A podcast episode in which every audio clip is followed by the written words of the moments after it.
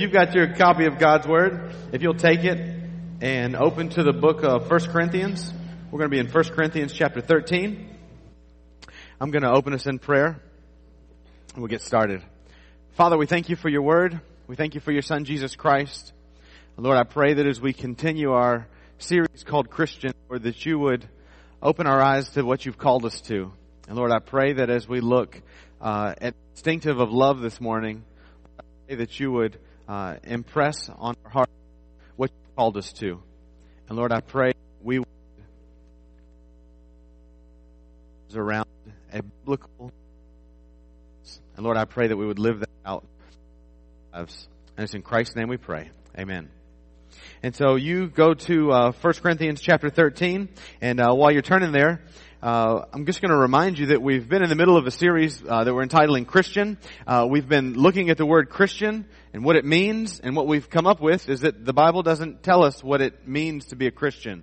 Uh, the word Christian and any derivative of it only shows up three times in the New Testament, and two out of those three times it's used in a negative sense. That it's never a word that Jesus called you to, and it's never a word that the followers of Christ called themselves. The word Christian was always a, a word used by outsiders to describe a group of Christ followers, until it was more of hey, we're all, it was never, hey, we're all Christians. It was, ugh, Christians. That's the way that it was used. And so there is a word though that we've been talking about that describes exactly what Jesus has called us to. And this word is all over the New Testament. And we said that it's a tough word because once you lock into this word, you can't get away from it because it is so clearly defined. And that word is disciple. Jesus has called all of his followers to be disciples, and that's you and I. And so if you were over in the book of John, which I don't want you to turn to now, uh, you would see that at the end of Jesus' life, he called his guys together for one last huddle, and he says, listen gang, I'm going to give you a new commandment. I know you've got 600 and some odd other commandments, but this is a new one, and if you forget everything else I told you, remember this. Love one another the way that I have loved you. I know you've got all these other things on your mind, but the thing I want you to focus on most is I want you as my disciples to love each other the way that I loved you. And when you do that, the world will know that you're my disciples. And so for hundreds of years, the world was turned upside down because Jesus' followers loved each other the way that Jesus loved them. And so the last five or so weeks, we've been talking about love one another, love one another, love one another. But I haven't give you a description of what love is. And there's a great description that comes up in 1 Corinthians chapter 13, and I'm going to jump right into it. But I want you to think a little bit about, before we dive into it, some of the ways that we use the word love. Uh, I didn't realize that some of our Sunday school lessons were going to be on this similar thing uh, when I was preaching this, so there's going to be a little overlap for some of you. But we use the word love in all sorts of different ways. I love my kids, and I love hot dogs, and I love my wife. Those are three groups of things that I feel completely different about, but you all know what I mean when I say those things, right? I don't love the food in the same caliber that I love my wife. Well, Paul in the book of 1 Corinthians gives us a great definition of what love actually is. If you were to interview uh, all newlywed couples, and you were to, to pull them aside, and you were to ask them this question, why do you guys want to get married? Generally speaking, the first thing out of any newlywed couple's mouth is, we want to get married because we love each other, right? Right? But then if you were to say, what does that mean? Define, what do you mean when you say you love each other? If you were to ask a newlywed couple what their definition of love is, and you were to ask one of our older couples, who's maybe been married upwards of 60 years, what love means, you would get two completely different views of what love is, right? Right? Love 60 years in is totally different than what love a couple months in is. You with me? Alright. But love is the same thing. It just so happens to be something that you can grow in. And so Paul gives us a great definition of love. And the first three verses, they start out showing you the necessity for love. And so, uh, just by way of review, if you're going through the book of Corinthians, the Corinthian church is riddled with problems. They're a very competitive bunch. Uh, they're, they're a group of people who have a lot going on wrong. No offense if you have friends that go to a Corinth Baptist church, but I've never understood why anybody would name a church Corinth Baptist Church if you've ever read 1 Corinthians. Uh, it doesn't seem like a group of people that sell themselves very well. Anyways, he's, they're talking about spiritual gifts. And the Corinthian church is, is, is wondering what to do with all these spiritual gifts, and they're wondering whose gifts are the best. Because if, if you can preach well, I want to be able to preach better. If you can speak in tongues, I want to be able to speak in tongues better. If you can prophesy, I want my gift of prophecy to be better than yours. But I only have the gift of prophecy and I can't speak in tongues, so which one's better, Paul? Which, which one, who do we give more importance to? Those are kind of the questions that are on the table. And so Paul talks to them and says, listen gang, love is better than all of the spiritual gifts. You need to desire love for one another ahead of competing with spiritual gifts. Hopefully you'll you'll catch up. The book of First Corinthians is a great read. It's rather comical at times, uh, and it's very edifying. But Paul jumps in in chapter 13, and he says this. He says, "If I speak with the tongues of men and of angels, but do not have love, I have become a noisy gong or a clanging cymbal." And so when somebody comes to Paul and they say, hey, what do I do with this spiritual gift? And this is not a, a sermon on speaking in tongues or spiritual gifts. Uh, we'll cover that later. But somebody comes to Paul and says, hey Paul, uh, I can speak in tongues. What do I do here? He says, well, whatever you do, do it with love. He says, it doesn't matter how you speak. If you speak with the tongues of men or if you speak with the tongues of angels, if you're not doing it out of spirit of love, it's nothing. You ever heard somebody say something and they said it really well, but you knew that person and you knew that person's character and you knew they weren't somebody who loved you or cared about you and they didn't love or care about the organization they were talking to. They were just merely saying facts and they were exactly right, but there was zero love involved and you discounted everything that they said. You ever, you ever give me a head nod? And if it was me the last few weeks, don't, don't acknowledge it at all what I'm going with here is that we all know, and Paul says, listen, you're nothing more than a noisy gong or a clanging cymbal whenever you open your mouth without love. I'll give you an example. This is, this is not meant to be a, a, a super uh, convicting example, but I get to do a lot of things uh, in the community. And I get a lot of advice, sometimes unsolicited advice, from people in the community the people that are helping me do these things in the community, man, when they say something or they give advice, it's like what they're saying is seasoned with love.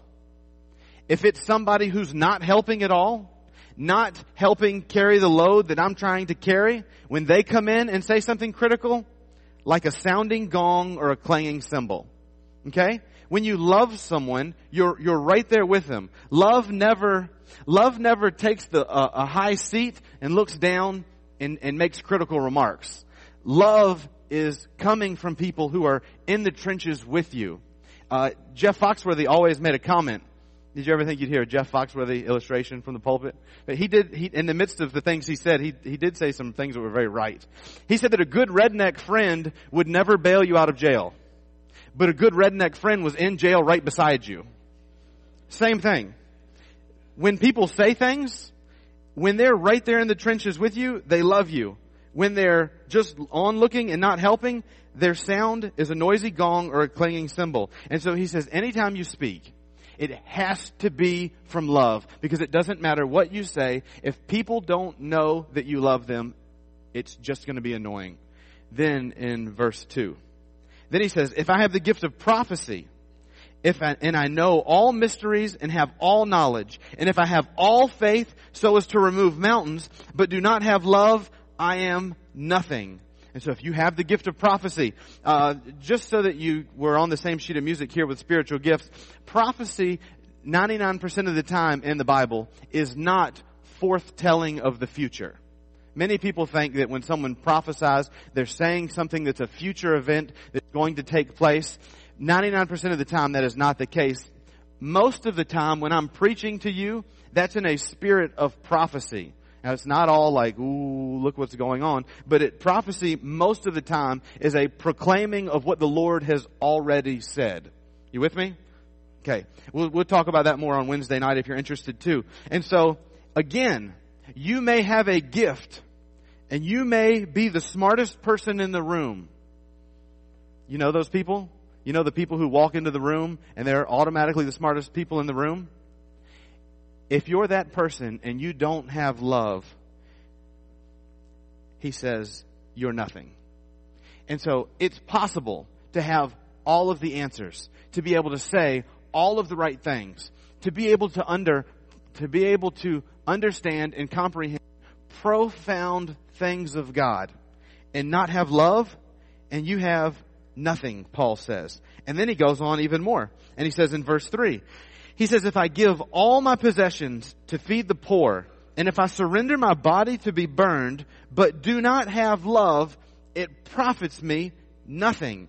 And so he says it's possible to say all of the right things, to know all of the right things, and to do all of the right things, and not do it in love. And when you don't do those things in love, it profits you nothing.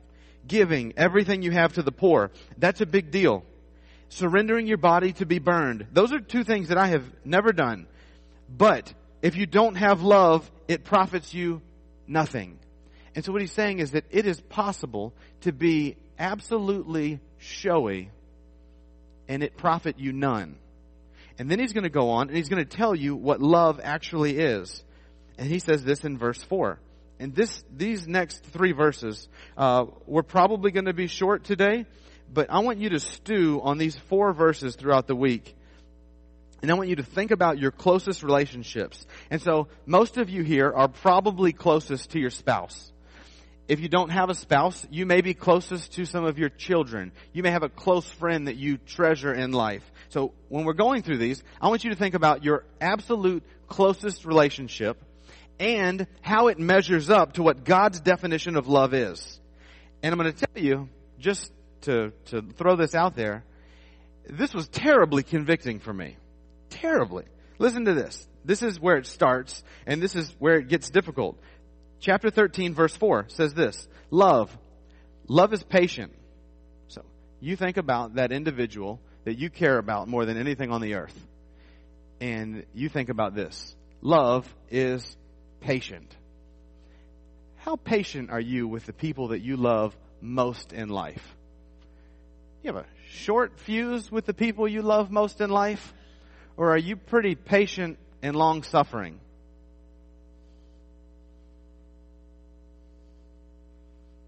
You think of the most patient people you know in life. Is that the way you act towards the people you love the most? Listen to this. Love is patient. Love is kind. Are you kind to those people that you love the most? Are you kind to those people you love the most at the end of your being patient? And so when you get to the end of your patience, are you kind to those people? Maybe, maybe not. Let me just give you an example. And uh, some of these you may think come from my family, but they don't. They apply to all of your families. Do any of your kids, and this is this is through years of counseling, just things that I've heard. Do any of your kids never find their shoes on the way out the door? Like, you wore two shoes home from school. And now it's time for you to wear two shoes back to school. And you can't find any shoes. If I'm going to tell that child I love them, and I'm going to love them in a biblical fashion, I have to be patient with them. Because love is patient. And love is kind. And if I'm going to show my children, or if you're going to show your children, biblical love, it means that you can't throw their shoes at them when you do find them. Or on their way to the car, you can't Hail Mary their shoes to them. Just for the record, I sent one of my kids to school this year with no shoes. Just so you know. It was an accident, but it really happened.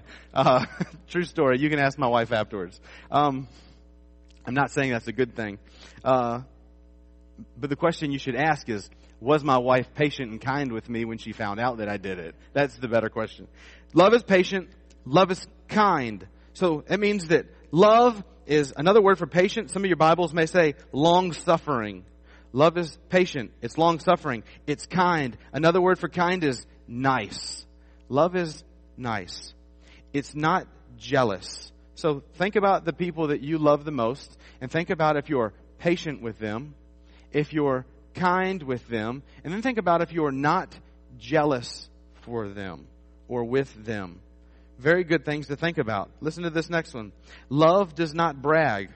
Love doesn't brag. Love doesn't boast. Some of you, if you have an NIV version, your Bible says boast. And then it says that love is not arrogant. And so love isn't proud. And so love doesn't do this.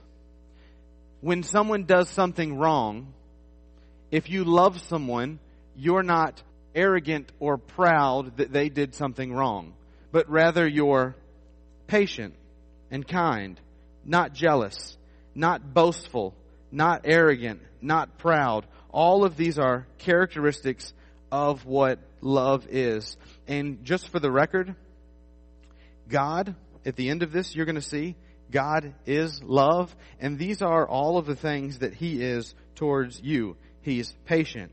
He's kind. He doesn't brag. He's not arrogant. Then you get down to verse 5 and you have more things about love as if that sentence wasn't convicting enough about what love is. And so how many of those newlywed couples that you think that say, we want to get married because we love each other, how many of them have patience and kindness and all of these things in mind do you think? How many of you, when you got married, all of these things in mind? I've watched some of you endure things that if if newlywed couples knew that's what it was going to be, they might think about it a little longer. The, the reason that so many of us jump headlong into marriage is because we have a lust mixed in with what we think is love. And that helps get us in. But you know that love over time grows and gets seasoned and turns into something magnificent.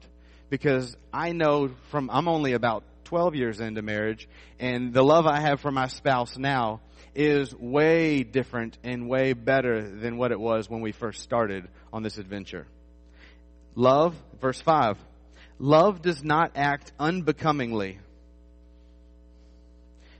Some of your versions, if you have the NIV, says this Love does not dishonor others. And so, if you truly love someone, you act becomingly towards them. You act with them in a way that doesn't dishonor them. And so you act towards them in a way that honors that individual. Love does not seek its own. It's not easily angered or provoked. It doesn't take into account a wrong suffered. Some of your versions, if you have the NIV, says that love keeps no record of wrongs. Now, let me ask you this. The last argument that you got into with the person that you love the most in this world, did any of these things come up? Did you not dishonor them? Did you not act unbecoming of them? Were you seeking your own? Were you easily provoked? Did you keep a record of wrongs? What do you think now? How we measuring up to those people that we love the most? Hmm, not as good as we thought. Boy, I thought I loved my wife a lot going into studying 1 Corinthians 13. You probably thought you loved your wife a lot too, but when we are not patient, when we don't get our way, that's love doesn't seek its own, when we're provoked, isn't the first thing that we do pull out the list of wrongs that we've had done against us? Why is it so easy for us to remember all of the wrongs that have been done against us and then so quickly throw all of those things that have been done against us out there for the other person to deal with? Ever been there? Like, like what I'm describing is a normal fight, okay? Like if you if you think you're here and you're married and you've never been into an argument, you're probably not married. you have something else going on. Everybody, this is this is normal, right? The stuff that you see on TV abnormal. Listen to this. But this is what love is. Love doesn't take into account a wrong suffered. Love doesn't seek its own. It's not easily angered. It's not easily provoked.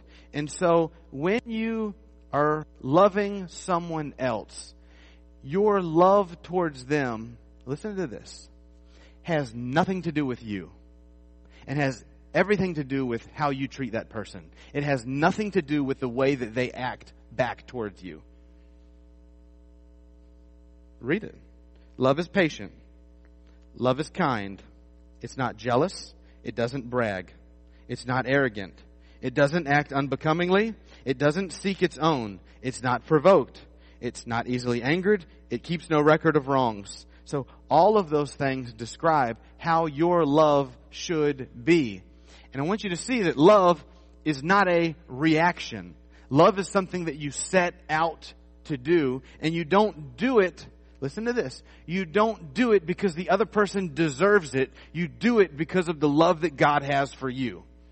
And so when my wife loves me and I love my wife, it's not because either one of us deserves that love. It's because God loved us so much, He sent His Son to die on the cross to forgive us of our sins, and He rose from the dead, and it's out of the love that we have for Him that we love each other and that we love our spouses. And then when we love our spouses that way, and this is not just about love within a marriage, this is how each of us should be loving each other. And so when we love each other in this fashion, then the world sees that we're His disciples because of the way we love. You with me? And none of this has to do with how people treat us. And so when we say things like, people don't deserve something, that person doesn't deserve this, this person doesn't deserve that, your pastor doesn't deserve any of the love that God has for him. Paul even says, listen gang, I'm the most wretched sinner I know. And this is the way that God loves us. And this is the way that we're supposed to love others. And so then he goes on, as if this wasn't difficult enough, as if one verse wasn't enough, he gives us another. And then if two verses weren't enough, he gives us another. Some people will say things like, don't you wish God left us more in the Bible? To which I say, no, I'm struggling enough with what he's left us. I have zero desire for him to leave us anything else. And then he says in verse six, love does not rejoice in unrighteousness. So love doesn't resort, doesn't rejoice in evil, but rejoices with the truth. And so, if you say that you love someone and then something evil happens, you don't get to be excited about that. So, if that person has gotten to the end of your patience and you don't want to be kind and all of these other things, when they get what they deserve, that's not love if you're rejoicing in evil but love rejoices with the truth. Now listen to this, verse 7. Love bears all things. Some of you, if you have the NIV, it says protects all things. Love believes all things. If you have the NIV, it says trust all things. It hopes all things and endures or perseveres in all things. And so love protects, love trusts, love hopes, and love perseveres. And these are all qualities that you want from your spouse, and these are all qualities that you get from God. Aren't you glad? If you truly love that individual that you love the most, you will bear all things for them. You will believe all things for them. You will hope all things for them. And you will persevere all things for them. Brothers and sisters, love is not easy. A lot of times we talk about love like, oh, it's this ushy gushy stuff and, and your wife wants you to watch a Nicholas Sparks movie and all this other garbage that the world has pushed as love. I did say Nicholas Sparks and garbage in the same sentence, just for the record. Love is not for the light-hearted love is not something that is all mushy and girlyified and all this stuff. And so when Jesus gets his guys together and he says, listen gang, I want you to love each other the way that I loved you. He wasn't making sissies out of them and he wasn't lowering the bar, but he was putting the bar so much higher because this definition of love that I've just given you makes me wonder if I've ever loved anybody the way that Christ loves me. And it should make you wonder if you've ever loved anybody the way that Christ loves you. Then he says that this is why you do all of these things. The reason that you go through all of this difficulty to love is verse 8. It's because love never fails. It's because you'll never love someone and it fail. Why? I've told you that God is love. You with me?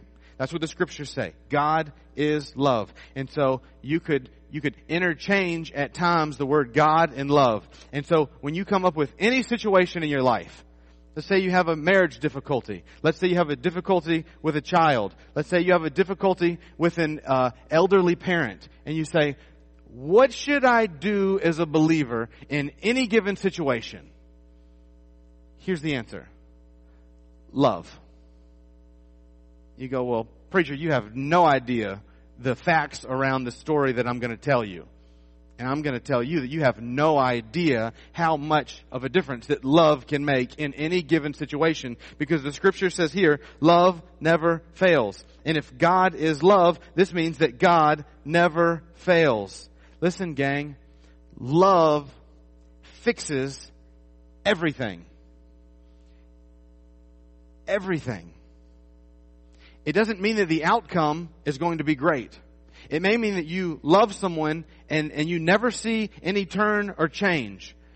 But what you've been called to do, your greatest hope in any given situation is to bring the same love that Christ had for you and for me into the situation and love people.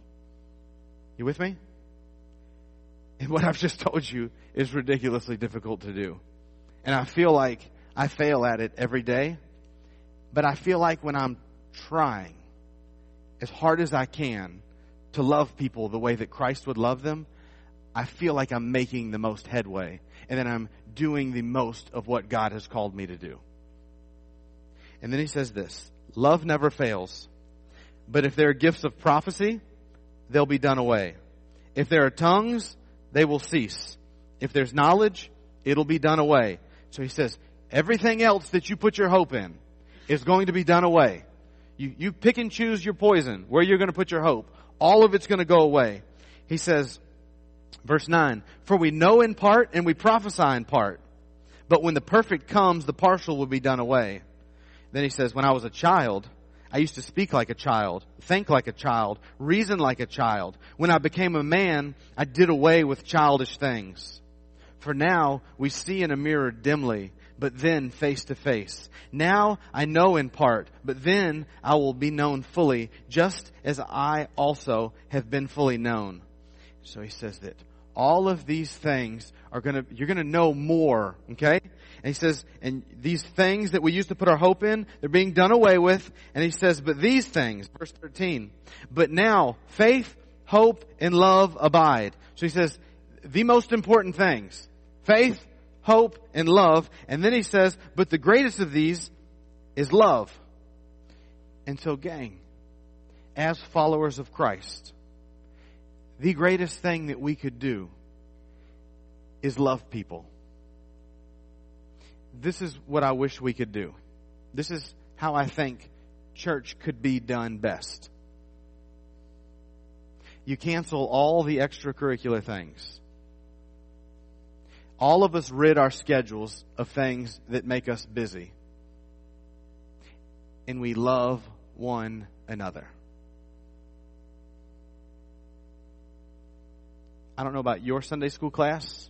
My Sunday school class, when we start talking about things like this, the biggest thing that gets in our way is we realize on a daily basis that we are too busy to love one another the way that God has called us to love one another that we all have jobs, that we work 40, 50, 60 hours a week. We all have two, three children that keep us tied up at the ballpark and they take us all over the place. We all like to hunt and we all like to fish. And what that does is that does not leave us time for each other.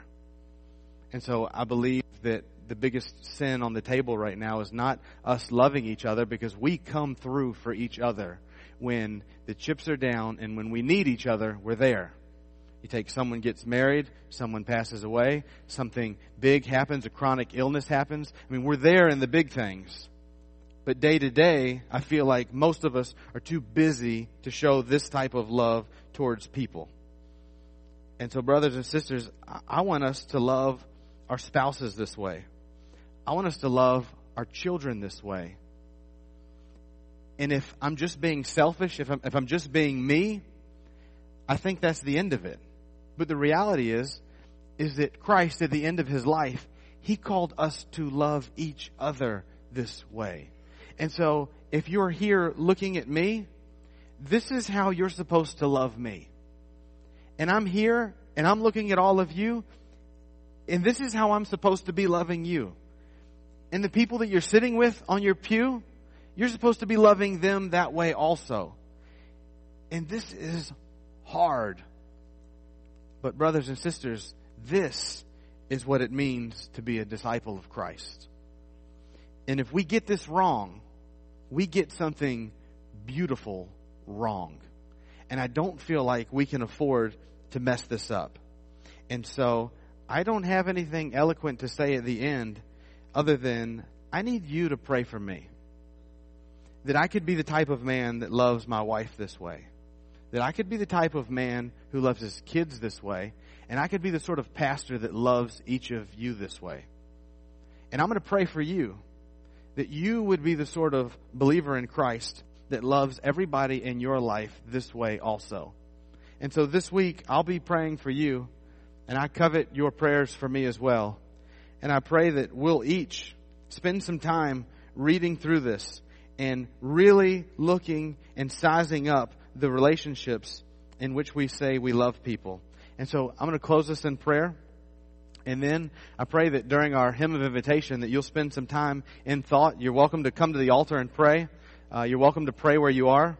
Uh, and if you're here and you've never known this love and you've never known that God loves you with this sort of love, I would love to share with you more about what Christ did for you. And if you don't know Christ as your Lord and Savior, there's no way that you can love people the way that He's telling us to because this sort of love can only be a pouring out of what He's poured into us. So let's go to the Lord in prayer. Father, we thank you for your Son, Jesus Christ. Lord, we thank you for you who loved us so much to send your Son to die for us.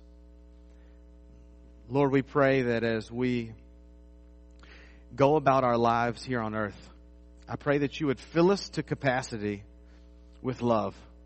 I pray that we would each be overwhelmed. As Paul says, I pray that we would know the depth and the breadth of the love that you have for us.